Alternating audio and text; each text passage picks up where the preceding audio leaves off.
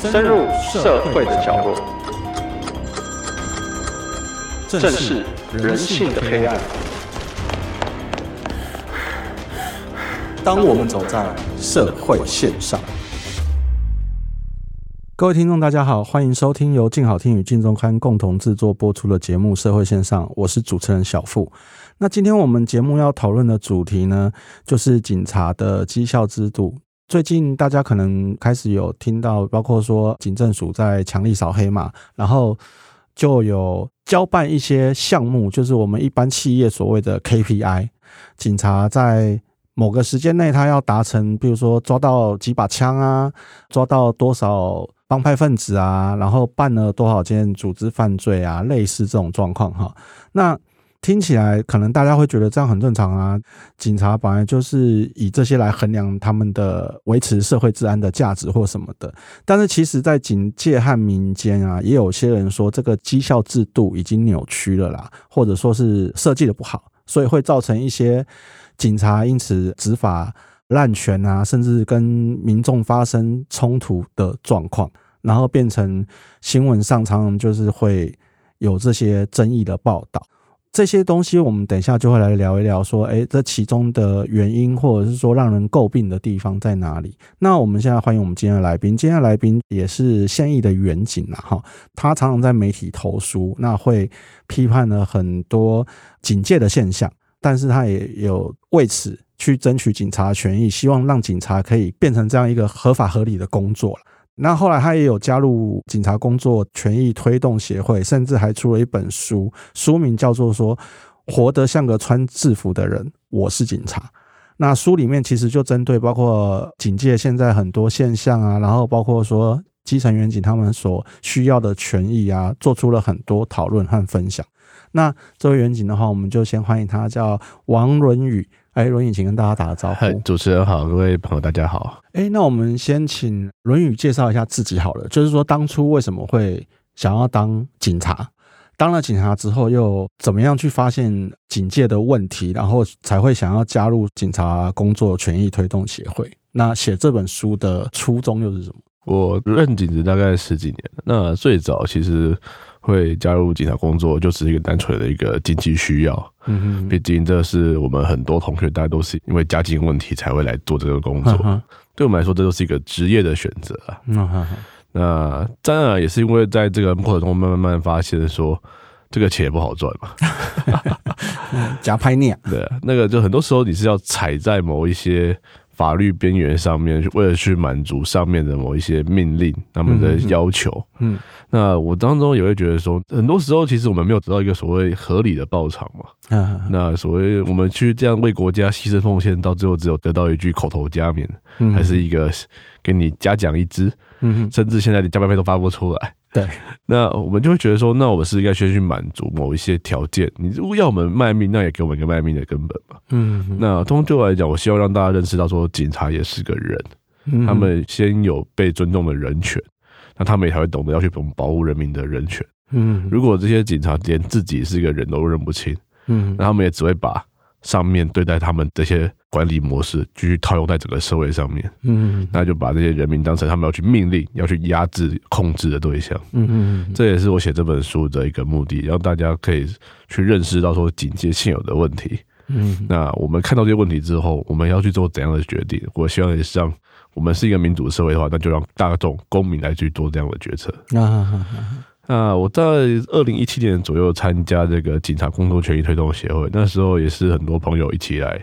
讨论到这些问题嘛，最主要是那时候是在学运后，这样的一个警民的关系变得更加的模糊。嗯哼，那很多警察权利的事项也开始慢慢的被强调出来。嗯，尤其是这种劳动权益方面的事情。嗯，那我们也是希望先从这方面开始着手，嗯，先让远警的劳动条件可以被改善。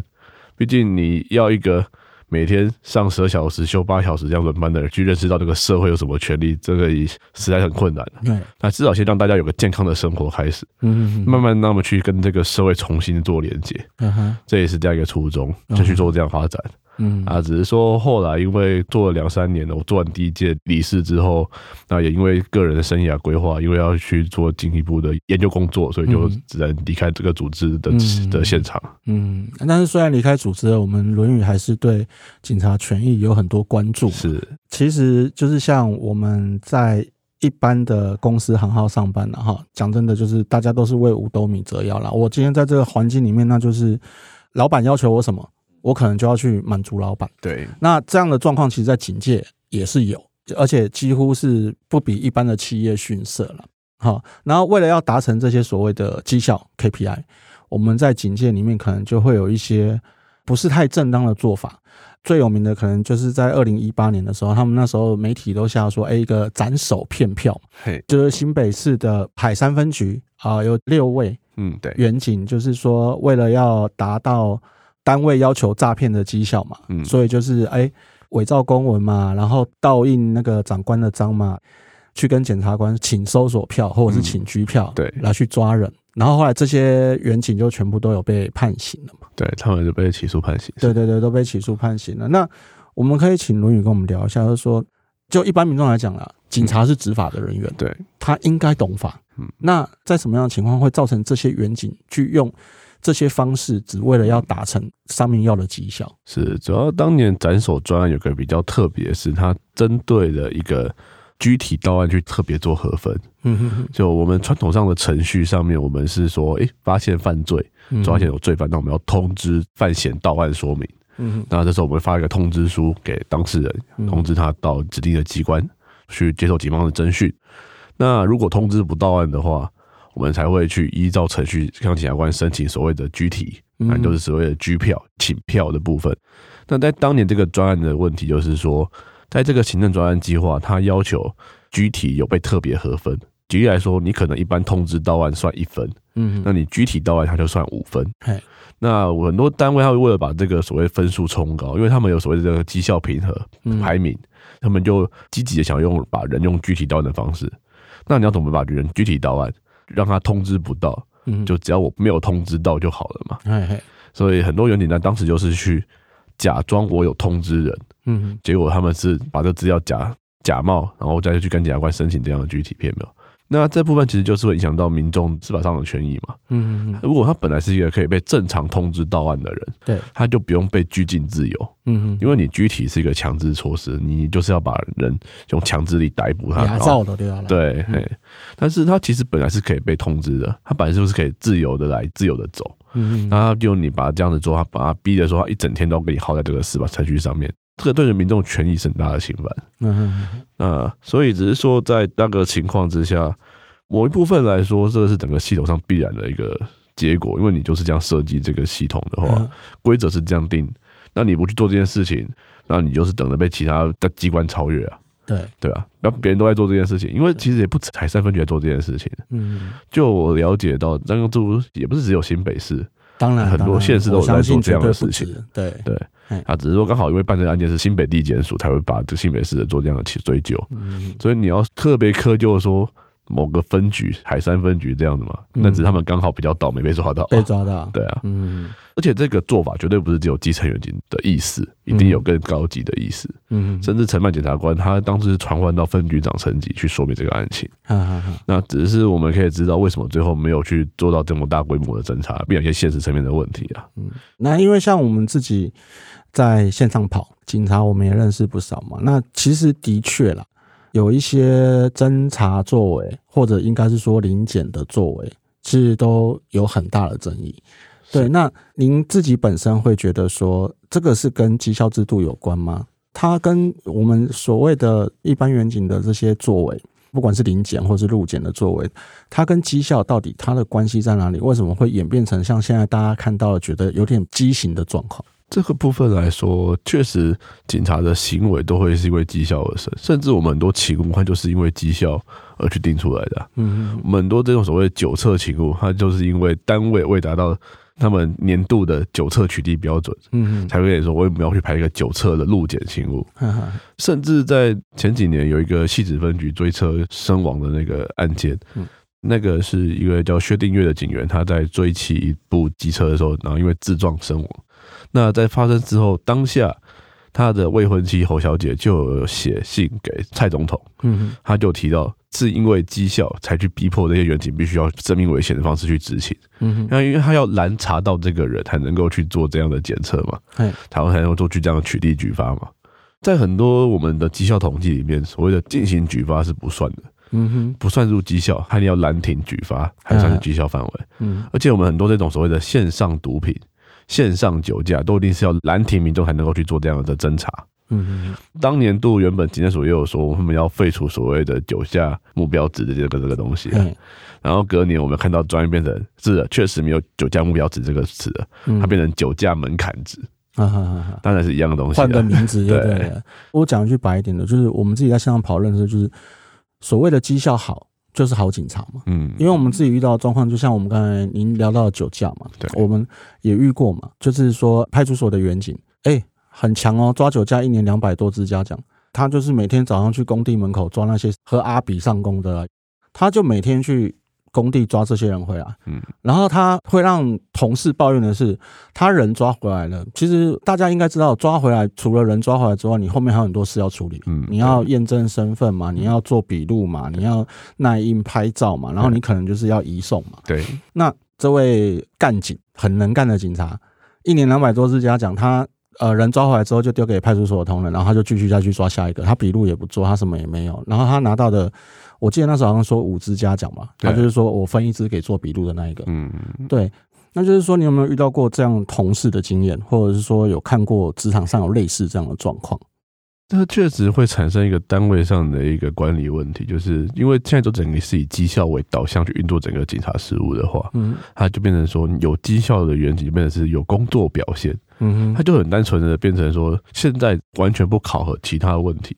他不考核其他能力了，你不管是你可能是你的沟通技巧、你的装备操作能力，他现在都变成其次。只要你有绩效，那就是你整个这些表现。嗯，像我那时候，我也曾经遇过单位主管就很直白的把我们每个人一整年的考绩，嗯，他就是一整年的刑案抓几件、罚单列几件，然后发公布栏，然后跟我们说年度考绩就是要用这张表去打。嗯。他也就这样讲，他不考虑别的，就只考虑你的绩效。他说：“反正聊老贼狼邓，还聊老贼情邓。”哎，对啊，那样，这样他这样最好打嘛。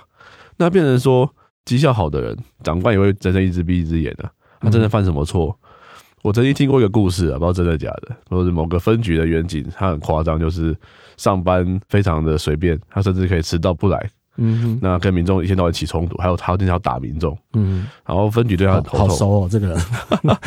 然后分局都这样很头痛，然后曾经有督察组、行政组很多干部都是这样要求他收敛，他要开个个别座谈会，嗯，然后他直接当着面呛那些分局长官，这个分局有一半绩效都是我抓的，你敢对我怎么样吗？嗯，一个警员可以这样子去要挟管理阶层。啊，但是你真的可以对他怎么样子吗？嗯，这样他讲的也没有错啊，分局绩效都是他来处理的。嗯，长官肯去要求他收敛，肯去要求他去考虑到其他单位的同事，甚至是去保护社会人民的权利。嗯，叫他去做这些行为约束很难嘛。嗯，只要他能够满足这些绩效，那我们就不会去在乎他其他的行为了。对，可是可能一般人会认为说，哎、欸、啊，你们就是警察嘛，啊，你们本来就是抓坏人嘛，你要抓酒驾的，你要抓诈骗的，你要抓枪啊。可是这些绩效。就我知道你就是为了了解这个逻辑，你还去念那个行政管理的硕士嘛？对啊，然后有接触到一些国外的制度。对，那我们可不可以聊一下国内跟国外的它的差异性是什么？对主要来讲的是，我们国内现在只要求求行就是所谓的 KPI，嗯，它会是一个事前定向的绩效标准，它有个目标值在那边，嗯哼，啊，它会去设定一个要去达成一个量化一个数字要多少数字，哎，今年的达成率是多少这样的数字，去事先做个要求，嗯。但是在美国，他们很多州是对这样的行为去立法禁止。嗯，举个例，就是维吉尼亚州，他们规定，如果你警察局长去设定这样的绩效标准，警察局长要被处以行政罚款一万美金。嗯，就是他不能规定这样的绩效。嗯，他们这是全国性的政策。那当初奥巴马政府时期的司法部长，他们就有说，警察不能因为绩效而去干预人民。你的出发点是为了去保护社会秩序，嗯，那一旦你是因为绩效而执行，那你的行为必然会扭曲，哎，这你的行为就不会公正，嗯，尤其如果还有涉及到奖励的部分，这个奖励包括不管是金钱上的，或者是各种一个考核上的，嗯，你只要有奖励的驱使，那必然你员警的行为就会因此去做一个偏废，嗯，变成之后你只在意有绩效的项目，我要绩效，我要奖金，对，我们就变成说啊，反正我抓到就好，他到底真的有没有罪？那我让检察官去去提啊，嗯，那又就有学长说，哎、欸，我罚单开出去，我觉得有争议啊，程序有争议啊，这个要件有争议啊，嗯，啊，我开出去就好了，嗯，我拿到移送书就好了，其他我不管，嗯，对啊，他检察官会帮我厘清，法院会还他公道，嗯，那这是我们希望的一个所谓的社会秩序嘛？如果所谓的一个良好社会秩序是建立在这样一个运气。然后要求远景就是一个普遍的干涉人民之后的一个结果，它不是一个科学化、专业化得出来的一个真正可以保障人民权利。嗯，那去针对某一些人民重视的重大治安问题做回应的话，嗯，那这个绩效真的是可以满足我们大众的需要。治安嘛，对对对。然后因为像你刚才提到的状况，其实我们在线上跑，我们大概也遇过几件啊，就是哎，警方去收车的，然后刚好这个开车的是前科犯，那我们就摘毒。拿绩效，其实这个都有。对，那其实这一两年啊，你说警方执法侵犯人民权益讨论，我不敢说一定有问题。讨论的案件最大的就是我们中立嘛，呃，中立的原警对一个舞蹈老师进行盘检的时候。还把舞蹈老师大外割嘛？那因为前一阵子就判，其实也算是蛮特殊的，居然就是判刑。对。然后目前这位员警也被停职嘛？那如果判刑确定，可能就免职。就是说，就对这个案件，轮椅这边的话，你的看法是怎么？对，过去比较少，因为这种单一的行政行为就直接这样子去做处理。嗯。那在过往来说，基本上真的有这种情况。警察机关也不会把这样的可能的犯嫌去做一个追究，嗯，那么也要说避免打击警察士气啊，对，他们已经希望警察继续变成一个让一个抓绩效机器嘛，对，啊，如果你今天真的要说我这样抓绩效，最大的现在目前为止去没满足这些线上绩效的，最主要还是像那种随机拦查，像这个中立个案这样子，嗯，我觉得你可疑，我把你拦下来。看你要不要跟我搜身，我帮你拍一拍，嗯，然后把然后你不配合，我把带回派出所，嗯，这种很常有的这种线上查缉手法，我们还是目前的绩效的争取的一个主流。对，那警察机关绝对不会去说这个行为是不对的，因为他们需要继续这样的一个勤务作为，嗯，去满足他们这些绩效。嗯，那过去我们用这种方式，司法机关他们也睁只眼闭只眼，那刚好这一次就只踢到一块铁板嘛。嗯，那我觉得这部分是可以让警察意识到这件事情，就是。这些东西终究不是我们法律上所希望抓到的犯罪。嗯哼，你们其实是可以用正规导举的时候，强化我们的专业的侦查能力。嗯哼，可能包括是一个线上的一个监听系统的完善，或者是所谓科技侦查的检建制。嗯哼，那或者是什么城市电眼之类的一个，或者车牌辨识这样的一个系统完善，真正的去抓到所谓的犯罪迹象，然后去做一个追踪侦查。可以正式的向检察官去申请所谓的搜索票、拘票，嗯，有这样充分的犯罪证据，而不是再用一种我就随机嘛，我不碰碰运气嘛，我拦拦看嘛，多拦就有机会这样的一个态度去面对治安这个问题，等于是。我就拦一万个民众，我只要有拦到一个有通缉身份，我就赚到绩效了。对啊，我正大老师是形容警察是业务员啊，四处兜售，刚好有人愿意买单了就买单了。对对，那当然这一次的话，就是像伦宇刚好提到嘛，大部分啊之前法律的部分，对于我们警察所谓的滥权执法的部分，比较睁一只眼闭一只眼。嗯。大部分的民众真的也是睁一只眼闭一只眼，因为我看到歹灵穿制服，搞完问了啊呵呵，我赶紧配合，我选工啊，反正我就配合，没事我就可以走了嘛。嗯、对，那这次这位远景可能也真的像你讲的踢到铁板，可是这样的情况，其实我相信以你在第一线来讲啦，其实它不是第一次发生，嗯，那就目前的制度来讲，它也不会是最后一次发生。是，所以在节目的最后，我就是想请教一下伦宇，就是说针对目前。其实我讲真的，就是不完整的法律跟不完整的制度跟 over 的 KPI 绩效的情况之下，你会建议说同仁或者是说我们的民众们，他如果说遇到这样的状况的话，我们用什么心态去面对，用什么样的方式去处理比较好？在对于我现在的这些还在担任现职员警的朋友，我会觉得说，如果回想你所谓的一个憧憬的初衷。当然，如果很多人像我这种是因为经济因素，可能没有所谓的警察初衷了。嗯哼哼。但是在你这样追寻整个人生的过程当中，你一定会有你所谓的一个目标跟原则，有你重视的东西。嗯。你是否要因为长官的命令去扭曲你的原则，或者去违背你所直接追求的东西呢？嗯。你这个工作它的意义，必定有它的一个价值，它绝对不是只有满足长官的一个。命令一个他的需求，嗯，你帮他们去争取他们的要的东西，那你能换得你的什么东西吗？嗯，那对于现在的大众朋友，我也觉得说，我希望让大家去面对这样的一个现实。所谓的这些犯罪问题，它不是只单一化就能够去做解释，它也不是说警察把罪犯抓起来，犯罪就消失了。嗯，它是这是一个整体社会问题。嗯，你不会因为说一个制度去建立起来，然后一个人去执行，他就把他整个社会问题完善化了。它终究是需要一个整体的社会大众去做一个努力。嗯，那现有的法制面，我觉得也是让大众去思考说，我们到底希望有怎样的警察，希望有怎样的法律系统来去维护我们的社会秩序。嗯，我们可以像过去这样子，对啊，警察觉得有问题就把你抓起来关拘留所，就那个所谓一个威权时代嘛，警察国家。对，呃，违警法法，我只要警察觉得可疑，我就可以把他抓进拘留所关一天。嗯，那这个样子很安全呢？嗯，对不对？大家都很怀念这个一个良好秩序的时代啊。嗯，但他必然就要做出某些牺牲。那以这个制度，我们绝对不能做我们自己叫做一个人权社会嘛。嗯，那你要是一个人权发展的社会，那你必然就要去让警察的权利去做到一部分约束。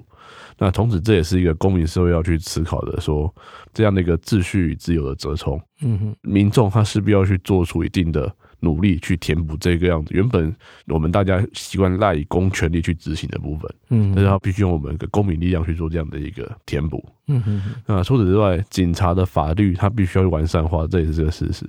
我们现在很多的法制面它还是有缺乏，它的配配套不足，嗯哼，包括像不管警械使用，或者是相关的像那种警察强制作为，这样之前遇到所谓的精神疾患，对，他们这样方面的一些相关执行的也也是不完备啊，嗯哼，那。我们现在已经发现这个问题了，我们不能够只有说哦，警察好可怜就结束了。嗯嗯，重点是了解他这个事件背后的一个脉络，嗯，他的政策上的问题，嗯，他的法制上的缺漏，嗯，那我们开始思考要怎么去填补它，嗯，以这是我们身为公民能够去做到的事情。嗯，是是是。对于现在在第一线的兄弟来讲的话，其实我还蛮认同我一个警察兄弟讲的话，他就会觉得。长官三年官能力哇，你们这边最常讲的嘛，嗯、这些长官都是过水的，啊、都是为了要往上爬的。然后他就只讲了一句：“警察我咖喱扣诶，不是你和我诶。”嗯，哎呀，我做警察岂不做警察？我了不起换单位而已啊！你又不可能说像一般民间企业说你开除我就开除我。是啊，对对对，所以身为第一线的，我还是希望大家有一些坚持啦。嗯，对对对对，那也谢谢伦宇今天跟我们分享那么多。那当然，在节目的最后，我们还是帮伦宇打一下书，就是说，刚才我们讲的这些内容，其实伦宇的这本书《活得像个穿制服的人》，我是警察这本书里面还有提到更多的细节。那如果大家真的对警察的生态，或者是警察的绩效，或者是你们有什么看法的话，我觉得建议大家可以先看看这本书，你先了解到警察真正在过什么生活，大家再来去讨论警察应该怎么做。好，那我们谢谢润宇，好，是谢谢主持人，谢谢大家，也谢谢大家的收听。有兴趣了解更多社会案件的听众，欢迎锁定由静好听与镜周刊共同制作播出的社会线上，我们下次见。想听。就在静好听。